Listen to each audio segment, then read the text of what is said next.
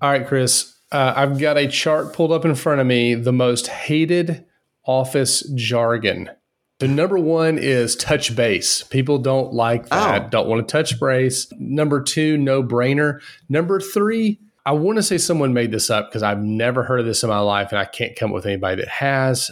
Punch a puppy. What? Punch a puppy? right between no brainer and game changer. Of course, this was a survey of uh, UK employees. They don't have PETA over there, I guess. Welcome to Touchpoint, a podcast dedicated to discussions on digital marketing and digital patient engagement strategies for hospitals, health systems, and physician practices.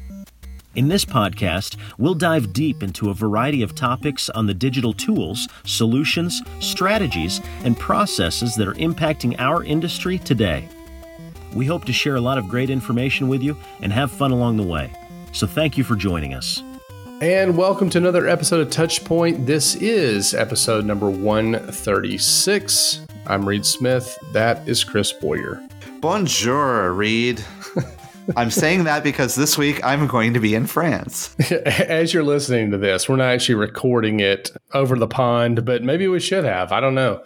Maybe we can record something just to say we did uh, an international recording. That'll cost a pretty penny, but maybe it's worth it. Yeah, Touchpoint is recorded on international soil. Well, before we get into today's episode, quick plug for the website touchpoint.health. Be sure to go out there and uh, show a little love to some of our other compadres, shows, show hosts. We got a lot of great stuff out there. Also, rate, review, subscribe wherever you happen to listen over on Apple Podcasts or otherwise, still the number one way that you can help us out. We appreciate everything that you're doing. Visiting the sponsors is another uh, great opportunity. So, before we get started, let's take a quick break and uh, we'll be right back.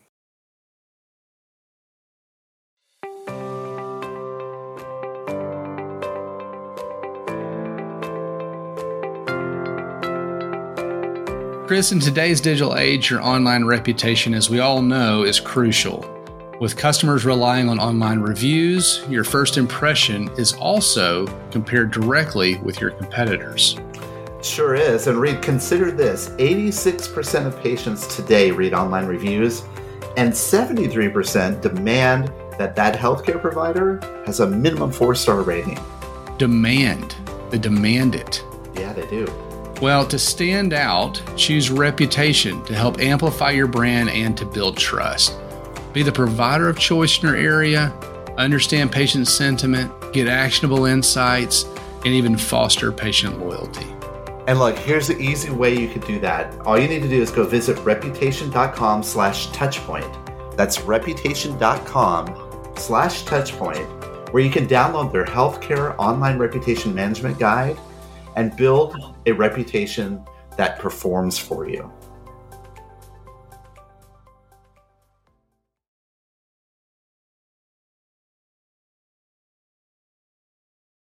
So, Reed, today we're going to be talking about marketing departments and how they're changing. And I think it's timely because in my organization, we're currently reevaluating the entire structure and approach that our marketing department will be. And so it's really timely that this episode came up. Yeah, you know it's interesting, and even here at my uh, my new shop here at Gerard, uh, we do a lot of assessment based work on you know hospital marketing department structures, and so it's interesting to think through this and how things have, have evolved and are evolving, and we see this a lot as a result of a merger or acquisition.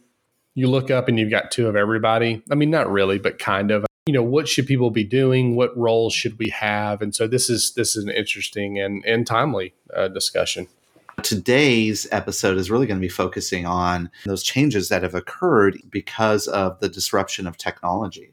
As we are wont to do, we did some research and we found some interesting articles that I think kind of highlight some of these changes and at least give us an ability to kind of ground ourselves on some of the trends that we're seeing and, and allow us to kind of explore further. The first article I found was called The Changing Structure of Marketing Departments in the Age of Disruption and that can be found over on simple.io. Do you know what simple.io is? No, what is it? They are a marketing resource management tool. It's, they do a lot of things around planning, workflows, optimizing productivity within marketing departments.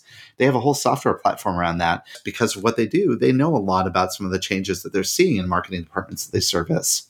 This article that we'll link to in the show notes starts off with a very ominous statement. It says the traditional marketing department structure is under siege from the impact of new technologies. Is Steven Seagal involved?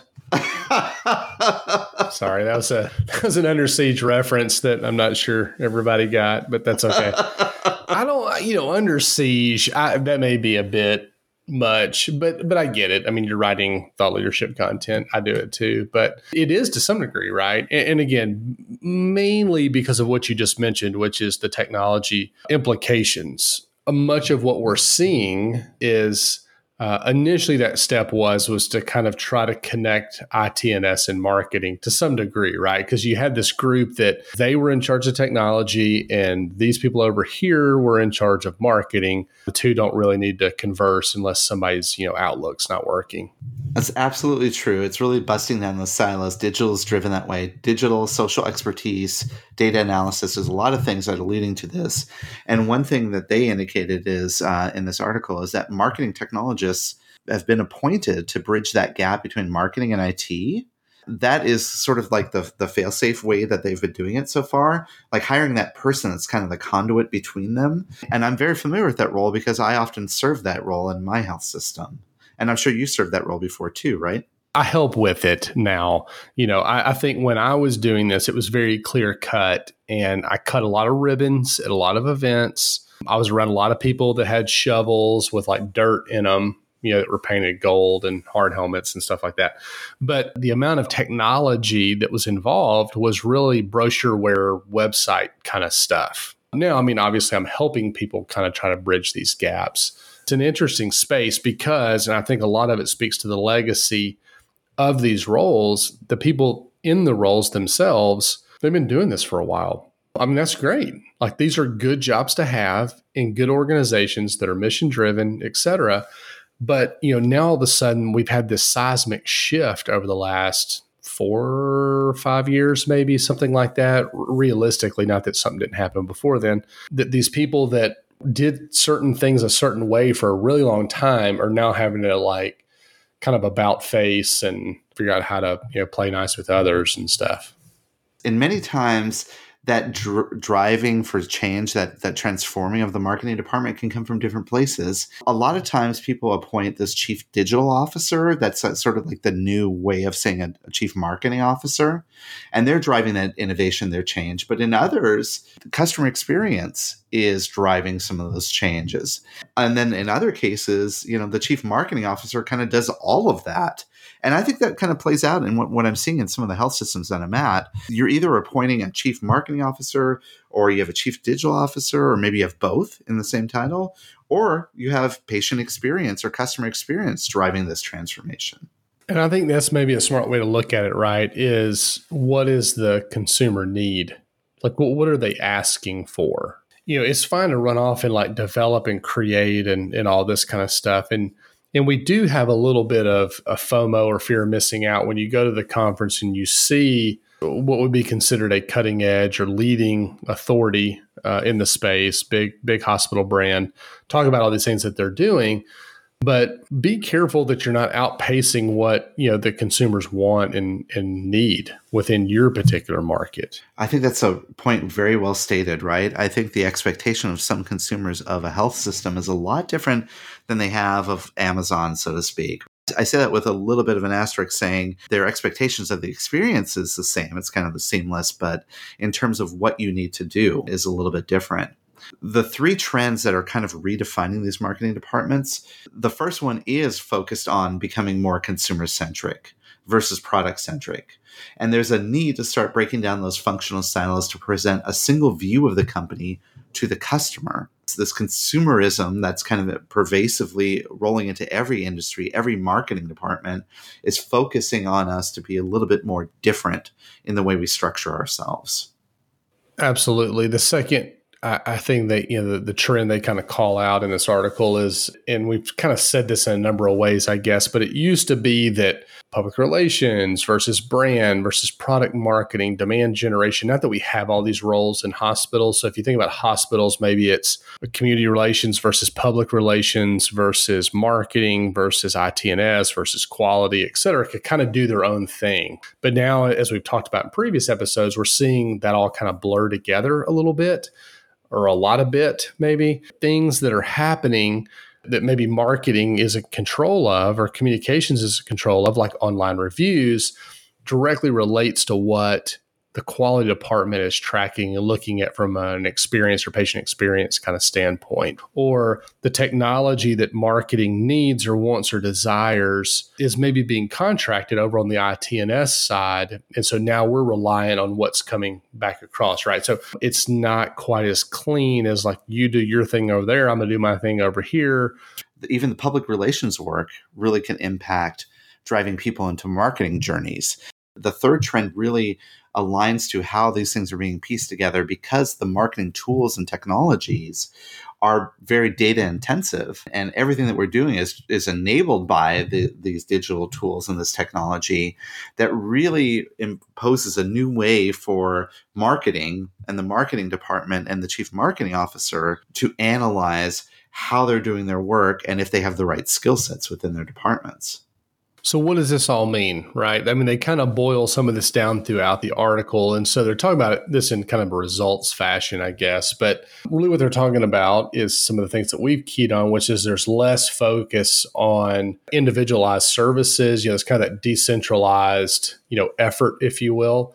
And it's more about what does the consumer need and how do we build around that potential journey within our organization like coalescing all the things that we're doing to touch that customer segment into one activity, be it whatever it is foundation fundraising or marketing or pr or operations and experience. The other is is that marketing is becoming more of an intelligence agent for the organization. We've been kind of trumpeting that for a while, Reed, t- talking about how we, we should really consider marketing as a department that understands that customer better.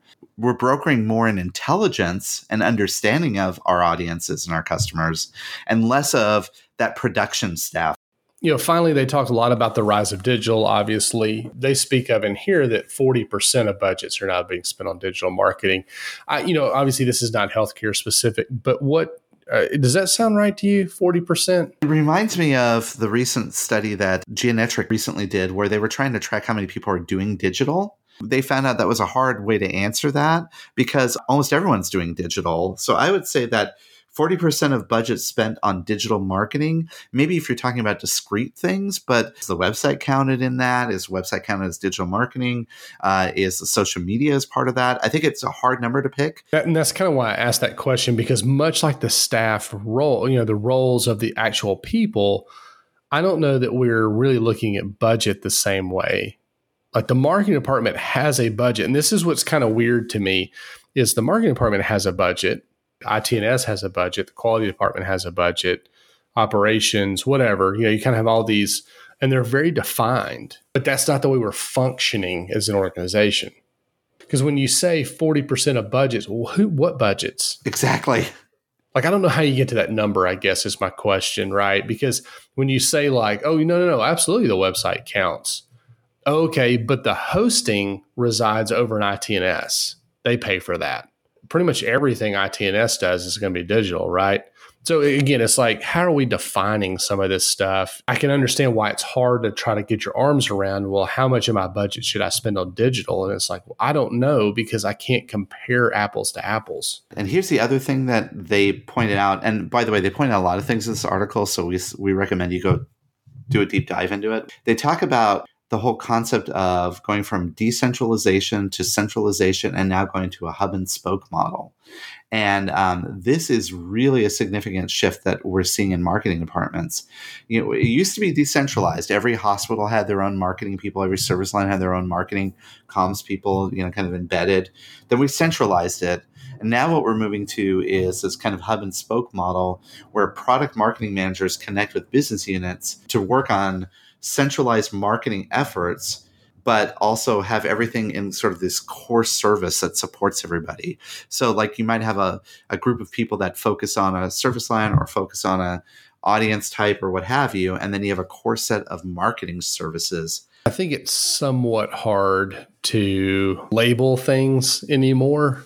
And that's what's getting so hard about like should I have a this thing or should I do it this way? And it's like, I don't know. We got to have more conversations. It's not just a here's what your org chart should look like. You know, it's just not that clean anymore.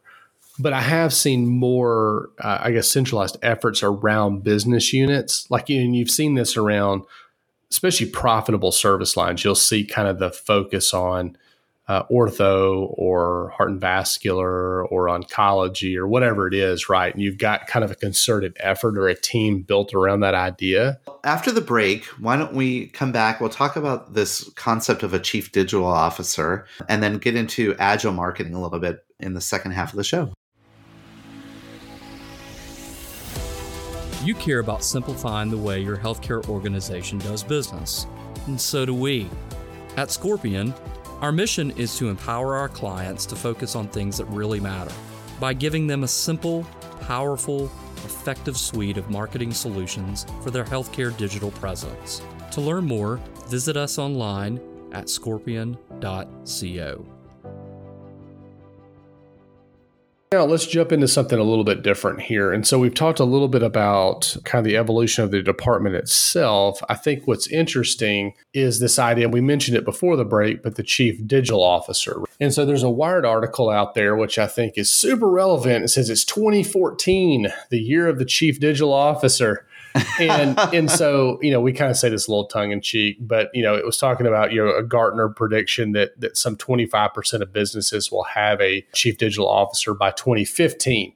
So it'd be nice to go back and kind of get that metric and see if that actually happened or not. But I guess my question is: is should we have a chief digital officer? talking about healthcare specifically, not just kind of marketing in general. We know people that are the chief consumer officer. Is that the better route? Possibly. I mean, I think it's back to that age old question of since we all use digital, we should be using digital. Really, is digital a title anymore? Right. Right. This by a person who is has digital in my title. Well, but I but I think that's different. I think there's a reason to have people on quote unquote the team that have a you know deep understanding or subject matter expertise. That's different than like these leadership or C-suite titles like I just feel like we're doing marketing or we're doing whatever it is. And so in my mind, if I see chief digital officer, that's not a marketing title. Someone would introduce introduce themselves at a party to me and say, "I'm a chief digital officer," I almost think that that would be more of IT related. Yeah, or even they have stuff like clinical innovation is part of their role. You know, they're overseeing clinical innovation and like telehealth is underneath there, and then also patient experience, maybe, or whatever. Like they're pulling some of these key themes from a lot of different areas. Maybe this is more the evolution in my mind of the CIO role it's interesting that you say that because we've been talking about marketing and now we got CIO. In this article we're referencing, they actually refer to a survey from Accenture that reports that chief marketing officers don't think much of their technology counterparts. What? 38% of CMOs say that IT deliberately keeps them out of the loop. and 35% indicate that marketing concerns aren't a high enough priority within the IT department. I would say 35% is low. as far as uh, perception, perception. I'm not saying it, it is or isn't. I'm just saying I'm surprised more people, I think people are being nice. Here, here's the flip side of it. In the same survey, they say the disdain is mutual. 31% of CIOs say their marketing peers are ill informed about technology. And 36% of CIOs say it's because marketing routinely bypasses them for solutions, going to outside vendors, agencies, digital partners without checking first whoa, if they have those whoa, Whoa, whoa. There's a place for outside vendors and agencies. No, I think that's probably low as well. Uh, there's got to be a higher disdain for, for marketing from CIOs than 31%. And that one probably is real because they really are ill informed about technology in the most part, you know? So, and they do, right? It, it's not just marketing that bypasses them, it's everybody because there's a roadblock whether and there's roadblocks in marketing don't get me wrong and with the uh, on the technology side of the house like historically speaking. And so people go off the reservation whether that's a market or hospital level you know leadership team or whatever it is right? Because they just can't get stuff fast enough from corporate. And so you see that all the time. I think that they're setting up the premise that a chief digital officer is secure they start to describe in this Wired article this uh, it's almost like a mythical unicorn like state of a chief digital officer that aren't concerned with equipment or tactics or how data is moved, but rather where the data is going and how it is used. And unlike chief marketing officers, who still find themselves primarily immersed in brand and advertising, these chief digital officers can see every digital touch point throughout the organization. Uh, Do you know people like that? Nope, I sure don't. no, I, I, do very much agree that CMOs still find themselves primarily immersed in branded advertising. I'm not sure that's entirely their fault. Uh, I think that's the expectation of the rest of the C suite or the organization or the board or whoever of what that role is because these people didn't come into the you know the chief marketing officer did not used to be in charge of like customer service at Samsung. They were probably a VP of marketing at another hospital. So you know you kind of just ladder up this chain and you're just you're doing stuff. It's almost like the roles almost evolve more based on the size of the organization than it is the complexity of the role. That's partly because this aspirational role of a chief digital officer um, you know, they they go on to describe it in these weird terms like free thinker, willing to experiment, oh, embracing digital based experimentation, etc. I think all that stuff is absolutely true. But when you're in a large organization, sometimes it's very very hard to assume a role like that and actually have that that efficacy across a large enterprise organization. Is anything in there about being a ninja or a dream weaver or anything? no, I so yeah, so but, but I think part of that is is it's hard to assume that role and not have to do internal education first around what is the role that you're assuming does.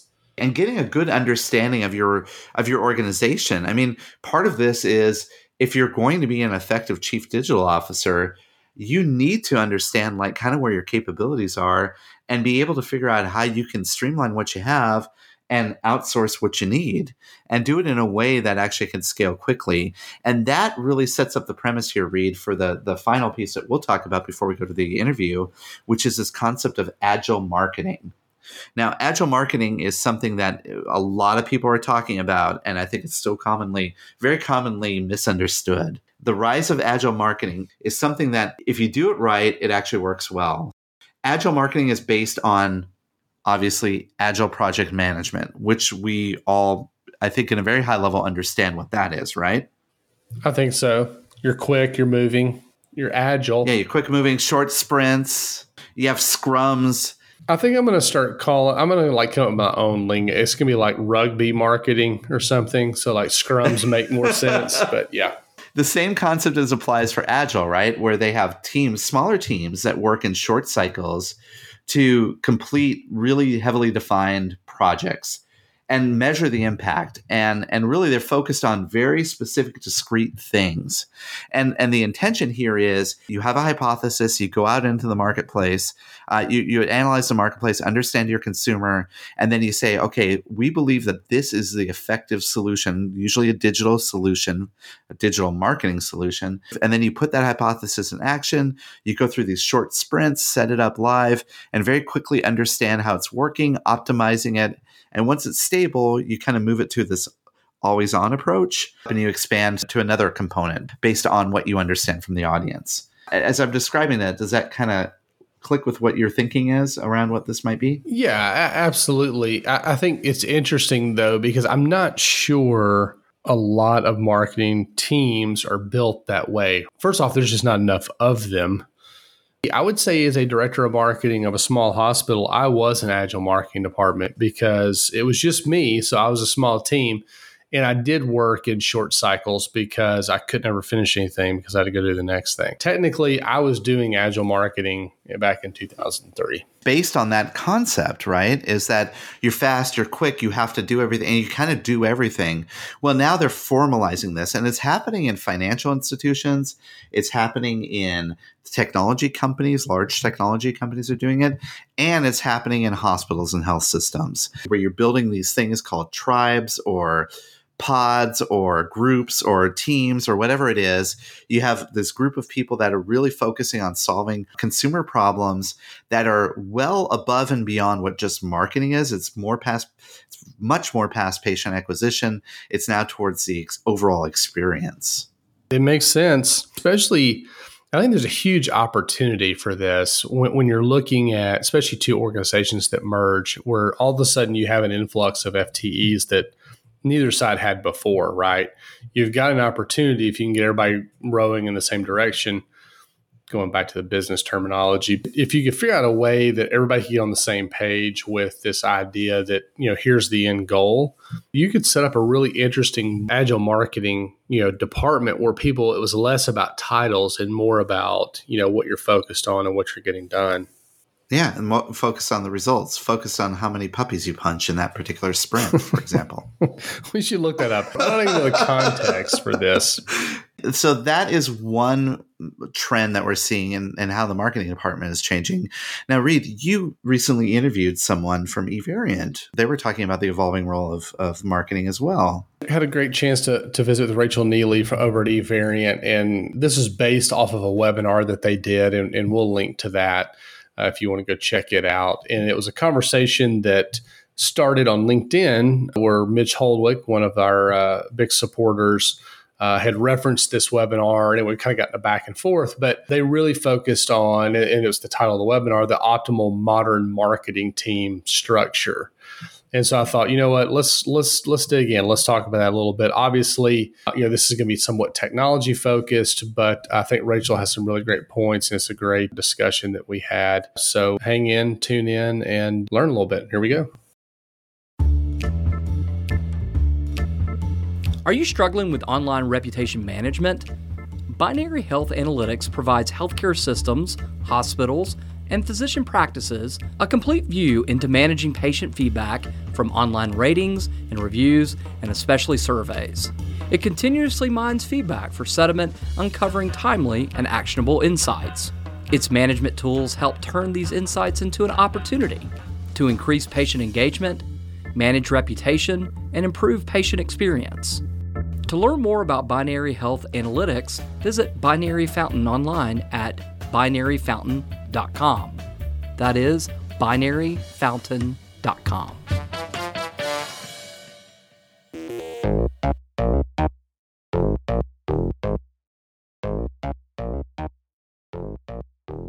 All right, welcome back to the Ask the Expert portion of the podcast. Today, I am fortunate to be joined by Rachel Neeley, Senior Director customer success over eVariant. Thanks for uh, spending a few minutes with us this afternoon. Yeah, absolutely. Really appreciate you guys um, bringing me in today. It's a, a privilege and an honor, and and you know we really respect the podcast that you got going, so we appreciate it.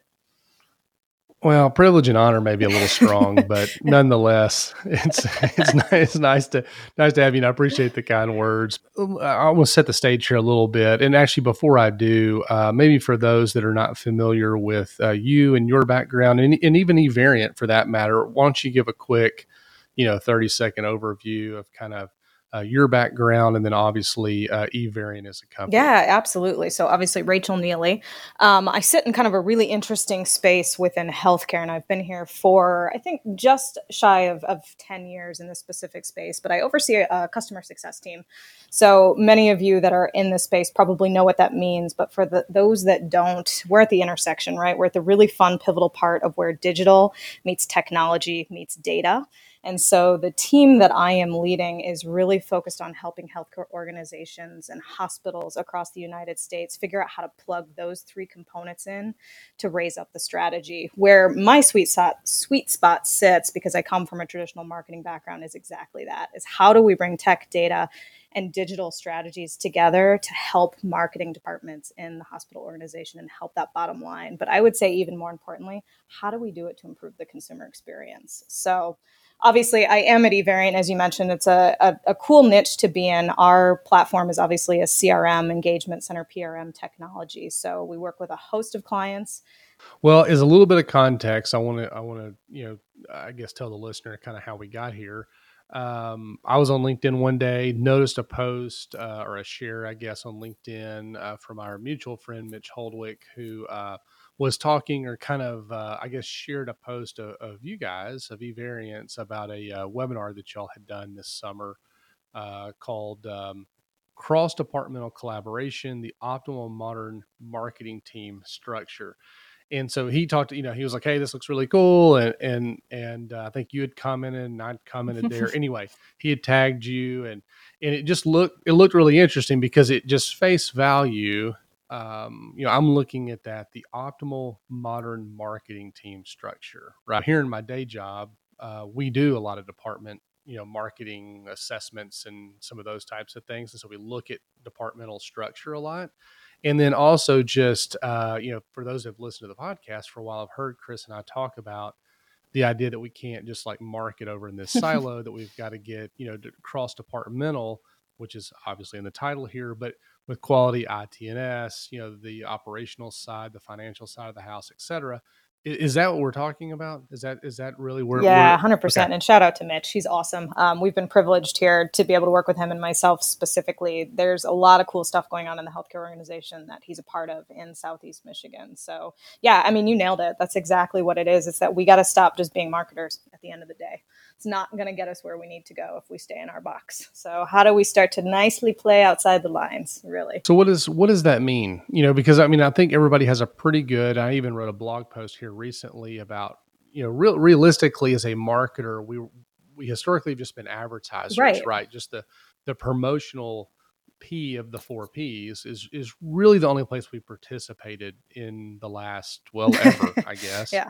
And I'm not saying that's right, wrong, or indifferent. It's just you know my point in writing that post was it's like no one's asking anybody in the marketing department where they should build the next next freestanding ER, or you know uh, anything around uh, pricing uh, around products or services or anything like that, right? Exactly. Like we're, we're not in those conversations you're getting brought in at the tail end of those conversations of we've decided to now do this so we're going to need like some ads yeah go spend your money. Here's what we need and right, that's it. Right, and obviously it right. pains my heart because i do come from agency world prior to moving into healthcare and lived it. We're trying to shift marketing from being a really truly reactive cost center. You nailed it. It's where the end of the funnel right? As stuff gets tossed over the fence. Help us get out to market get the messaging use your brand move from reactionary into actually being that proactive 360 degree circle. There's a ton of value when marketing partners together um, and uses the right IT, uses the right tech, uses the right data that we can actually feed back into the system. And in some cases, marketing may be able to actually say, hey, we think you have an opportunity for a new freestanding ED right here.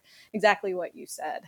So, you know, for us here at Evariant, the biggest thing is that we preach to our clients, you got to admit that the structure that you might have today is problematic first and foremost. And that's a hard conversation to have because, you know, right, wrong, or indifferent, it's not that your marketing department is broken. It's that are we allowing ourselves to be too siloed? Are we allowing ourselves to be the order takers instead of sometimes taking the reins?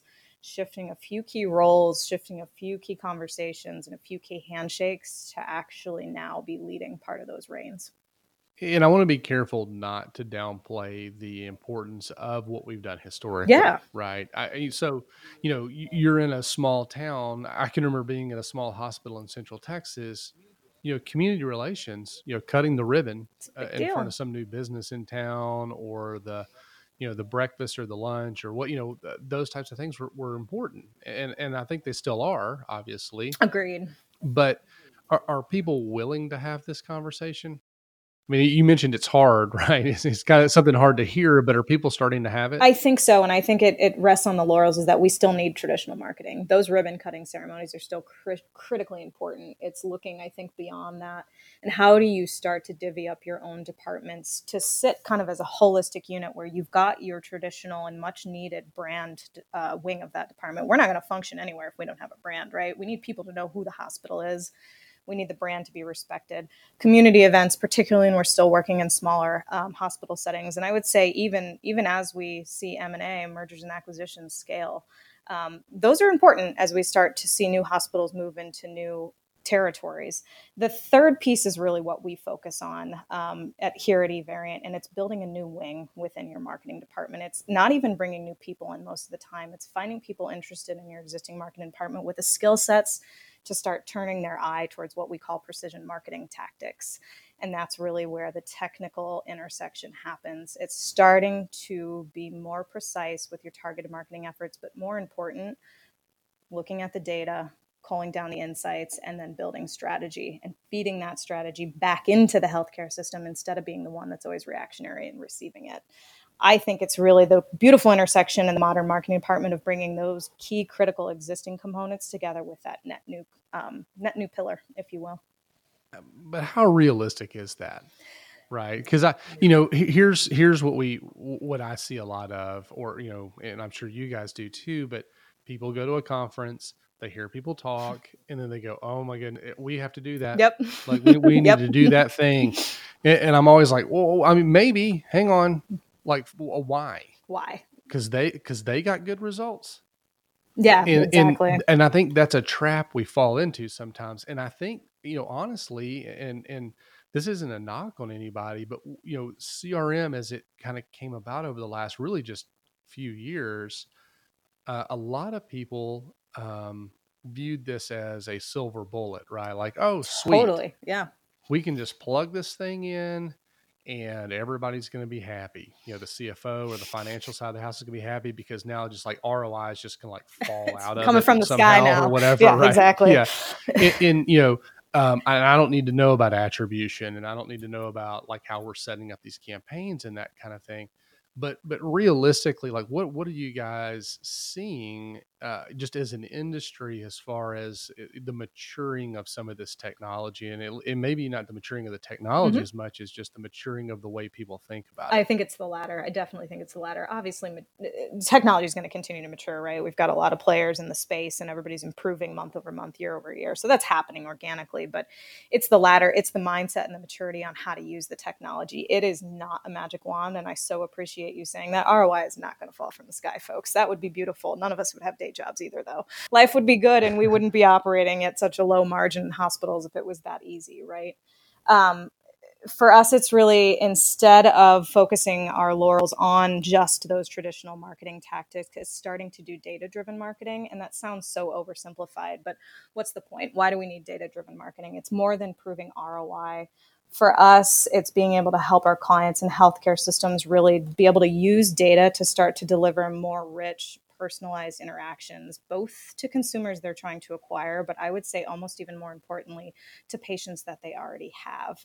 Um, it's integrating things now. So instead of looking at it as you know multi-channel marketing campaigns, we use the term omni now. So it's that every component of your campaign down to that community ribbon cutting ceremony is going to be linked in a very thoughtful way to the next engagement. That ribbon cutting ceremony is going to have invitations that go out via direct mail, as an example. And those people that we know show up are now going to get entered into a really rich journey because we were able to reconcile that they showed up. So now we're going to actually invite them to start meeting our physicians at the new facility. It's the interconnectivity, I think, that's going to change the game. We could talk about ROI all day, but for us, it's really about bridging the gap in, in just putting marketing materials out for the sake of putting it in and actually meeting people where they're at in their healthcare journey it's mm. modernizing it, right? It's what we're doing in almost every other industry outside of healthcare. I mean, I'm a female, I like to shop, let's be honest. It's all of those rich interconnection interconnectivities that I get from loyalty programs where I shop the most doesn't exist in healthcare and it doesn't exist well. And I would charge that it's not even because we don't have technology, it's that we're not building departments, particularly within marketing, to be able to think through those journeys and actually use the technology. So, so let's talk about that a little bit. I mean, we've talked about you know the maturing of at least you know we're having conversations. We're realizing uh, the investment that's needed not only from a dollars standpoint, but um, um, an intellectual standpoint on, on, how to use these tools and what to do with them, and um, you know how to weave some of these things together. But so, what what does that modern marketing department look like, just kind of in broad strokes? Yeah, for us, it really starts to come down into bridging inner departments within. So again, it's keeping the traditional brand. That brand is at the crux and the centerpiece. So that that doesn't change. I think how you interact with others on the team and outside the team changes. Community and event relations stays the same. For us, it's really bringing in two new sub departments and within marketing. And we talked about the word precision. You could call it that. You could call it digital digital if you want. I'm hesitant to just hang a hat on the word digital because I think we're losing a lot of, of luster if we just hang everything on digital. Precision is really where it's at. It's people that are highly focused on working on that interconnectivity between advertising, between marketing materials, and actually plotting out the course of where our people come in the healthcare system and what happens to them when they leave. It's people that can be out there actually executing um, we often focus a lot on Harvard Business Review. So they have this think, do, feel model, and it's it's cool. I think it works, right? So our feelers are traditional brand. It's the world I used to live in, and, and it's a good world. It's the brand, it's the creativity, it's the flashy ads that come out.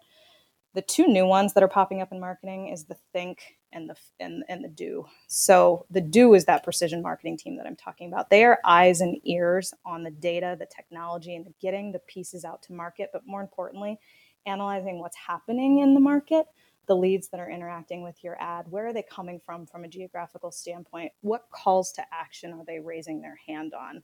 Where do they end up in your marketing funnel and, and how long does it take them to get to the point where we need to clinically convert them? Those are people that are constantly doing right out in the field.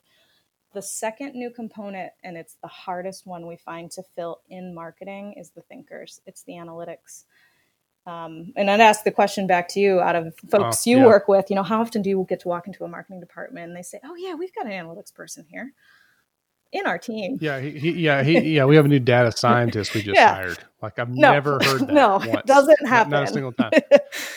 um, I mean, th- there are people. There's the director of CRM, or there's some sort of insights. Uh, I'm starting to see insights and analytics uh, a little bit as a title right? Or consumerism and insights, or um, you know, I, am starting to see some of these things pop up. I think we're starting to see a little bit of um, you know churn in the sense that, and churn not in a bad way, but we're having people either move on uh, in senior roles or retire or whatever it may be, and so it's giving opportunities for organizations to think, okay, we, we've got a second here. Like, what what should we do? Right right? Like like who what what do we need? Uh, I, I haven't seen the director of precision marketing yet. Yeah, you know, other titles that we see instead of precision marketing, demand generation is a good one, right? We're, yeah, I think that probably relates a little bit more to our marketing world.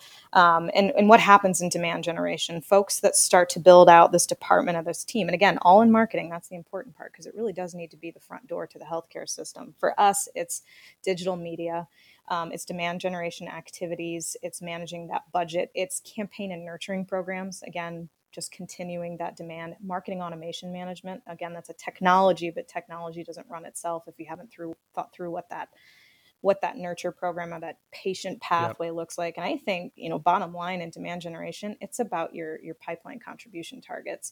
Like going out into the system and actually being the critical link with operations to do the, the the landscape work to say all right we want to market we want to go and, and we know you need to promote your new freestanding ed but we need to understand what are we promoting?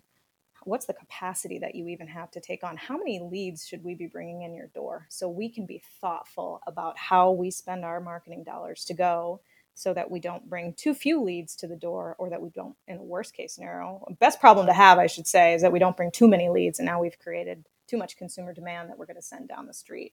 We right. can use that term demand right. gen, but I, I don't feel like today, and it's changing, right? Healthcare is, is maturing. I don't want to say we don't see it, but I will tell you 90% of the time that demand generation pillar within a marketing team doesn't exist when we walk in the door today. So if we kind of bring this home, you know, people listening, like what what can they start looking at doing, thinking about um, you know what are some of those conversations they should start having or evaluations or you know assessments they should start doing internally? I think it's two things. I think it's the operational preparedness that i spoke about. It's starting to not only building out some focus on it on your marketing team but it's being willing to go out into the internal healthcare system and be a mover and a shaker um, it's starting to demand a little bit more in return, honestly. Um, if we've got budgets to spend and we know marketing budgets are being cut, we need to be more thoughtful and in return ask more back from the folks asking of us. So I think it's going in and asking critical questions before we do the green light to say we're ready to market. We're going to put some front facing things out to bring people in. I think that's the very, very first thing that needs to happen. We need to change the way in which we launch and approach launching our campaigns. And it needs to be more fueled by actual data points instead of just the spray and pray approach that we've been in such a reactionary state for years. Within there lies the data, right? And so we talked about that think component. Right. And, and most of the time, we're not going to see a lot of rich analytics people in the modern marketing department. So if you don't have them, it's partnering with somewhere in the healthcare system that can offer it we need to find a way with all the healthcare marketing that's going out from your department to actually be able to report on it. And I'm not just talking about the, the leading indicators. Those are easy to get, whether you're running your own media or you're working with an agency. It's the clicks, it's the leads, the impressions. We need that rich, robust, who are they? We need to know names, we need to know contact information, and, and we need to know how they're actually converting in the healthcare system because what it's going to do is create a really respectful relationship with that operations team we're starting to demand a little bit more from before we go to market because now we can bring more back to the table to say look at what we brought. You asked for 30 new patients in a month long period. We brought you 31 and here's actually how quickly they converted and here's how much bottom line revenue you brought to the door. Did it work? Did it not work so it's really putting that focus on if we're going to go for this new demand generation kind of mindset, we got to be able to back it with data. I know it's it's an overused term, but there's just cannot be enough of it. you know, this is a conversation I could continue to have for quite some time. But uh, if if if other people are listening to this and, and have other questions, want to connect with you, you know, want want to pick your brain, whatever it may be, what's the best way for people to track you down? I would say two quickest paths: um, LinkedIn, absolutely. So Rachel Neeley, you can quickly find me, and just keep in mind I'm at Evariant, so that's going to be your your fastest path, or through email, um, and we can make sure that you guys get a hold of that email as well. Nice. And yeah, of course, we'll link to all that in the show notes. Uh, Rachel Neeley, thanks for joining us again. Reach out to her, connect with her, and I uh, appreciate you coming on and look forward to yeah, having you back. I appreciate it. Thanks, guys. It's always fun.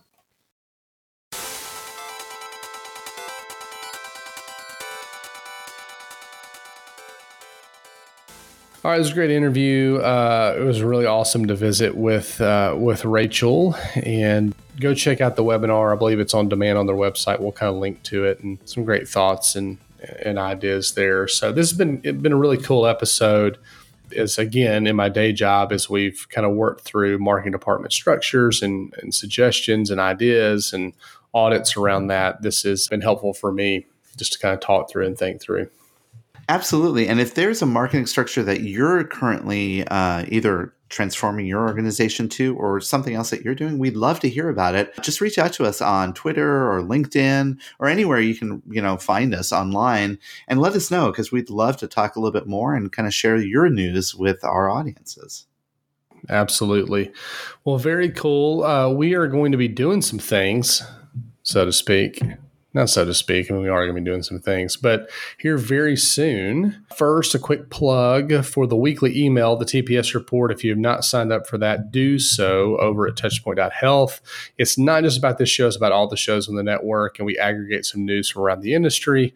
Also, have links to anything new from the network uh, from the previous week. So go check that out. And the reason I mention that is because it also references and has links to what we're about to talk about which is where you might could uh, find us outside of this uh, this podcast. Like for example, one of the conferences that's coming up, um, actually, it is currently happening right now, right in Nashville. Wrapping up today, actually, uh, the SHSMD's 2019 uh, conference. Uh, I'm going to go ahead and say it was a great time. so here in Nashville, uh, a lot of people coming slash have come to town. Another great uh, great year for SHSMD, and uh, it'll be fun to do that again next year. Followed up here in just a few days, just a couple of weeks, uh, Chris and I will be doing a webinar with our friends over at Medicom Health. Uh, again, the show notes will have a link to this. Tony, our, our, good friend over there, asked us if we'd be interested in doing a, a webinar for their WebEx for their clients. We are going to do that, and it's it's something a little bit different. It's not a super tactical thing in the sense that like we're not doing it on reputation management or something like that. We're doing this on what we've learned from doing this show for two and a half years at this point. So we've talked about a lot of things. What is this episode 136? That's 136 times we've sat down in front of a, a, microphone to talk about a particular topic. And so these will be some of the things that we've learned from doing that. That should be a lot of fun Reed to go over, you know, all the things that we've seen. And, and I just love uh, doing this every week because it gets me on top of things about a month after that, October 22nd and October 23rd, in Rochester, Minnesota, up here in my neck of the woods, you and I are going to be attending the 2019 Mayo Clinic Social Media Network's annual conference. This is something we've been doing for nine years in a row now, Reed. Well, actually 10, but the first year really doesn't count. We've been doing this for quite a while, let's just put it that way. And it's a really, really great show, a really great show every year. Yes, absolutely. This is the 31st time we've attended this conference. So we've been doing this before social media was around. Yeah. Yeah. this used to solely be about sandwich boards and um, flyers on the sidewalk. it, it is social media specific. It's a great conference to really kind of dig in, create some expertise around a particular subject matter. So uh, be sure to check that out. And then finally, just a few short weeks later, first part of November, specifically November 4th through the 6th, down in sunny Orlando, Florida. Or we hope it's going to be is this year's edition of the Healthcare Internet Conference. We're going to be there in full force, and I'm going to be speaking at one of the sessions. I'm telling you, the Healthcare Internet Conference is probably one of the one of the conferences we always like to attend. You can learn a lot, and a lot of our friends people that have been on the show. Our sponsors are there. We really encourage you to make your way down to the sunny state of Florida and attend this event. If you're listening to this show, you would love the content that's going to be presented at this conference. They've been a great partner of the show. We're, we're actually going to be doing the show there as well. And so they were nice mm-hmm. enough to invite us down to do that and partner with us on that. And uh, I'll tease out that there will be some uh, additional content in the form of uh, podcasting that may uh, may just come from uh, some of the uh, thought leadership out of that conference. So anyway, more more on that to come as well. Well, a busy fall and a lot of fun things going on. Let's jump to a couple of recommendations and we'll uh, we'll call it a week. What do you have this week? Reed, I'm going to recommend something I, I, I just recently watched on Netflix that I think everyone who listens in should be watching. It's called The Great Hack. Have you heard about this? No. It's a documentary about the Cambridge Analytica scandal. And it really, really goes deep into how it originated, the threads it has into international political footprint. They got started with Brexit, but then they kind of came into American politics, how they worked with Ted Cruz and then the Trump campaign latched onto them. And it was just really interesting understanding exactly how they got to where they got and then basically how they got caught doing what they were doing and the, the downfall of not only Cambridge Analytica, but Facebook itself through this whole process. It is fascinating and creepy at the same time. Very interesting. I'll have to check that out. Uh, I'm going to recommend uh, an iOS app. I should probably know this, but it may be available on the Android as well. I'm not entirely sure. And maybe I'm late to the party. I have no idea but it's really cool. It's called Movies Anywhere. Have you seen this? No. It's called Movies Anywhere, and, and, it's it's an iOS app, like I mentioned. You download it when you log into it. You set up an account. You're able to connect all of your services into one app. And so what it does is it then sucks all your movies into this one app. So if you bought something on iTunes or if you bought something on Amazon, it doesn't matter you can have everything in one app. It's very it's very Apple TV looking. The app itself is. You can also look and find and rent through the app. You can also, you know how when you buy a DVD, they may have like a digital download code or whatever.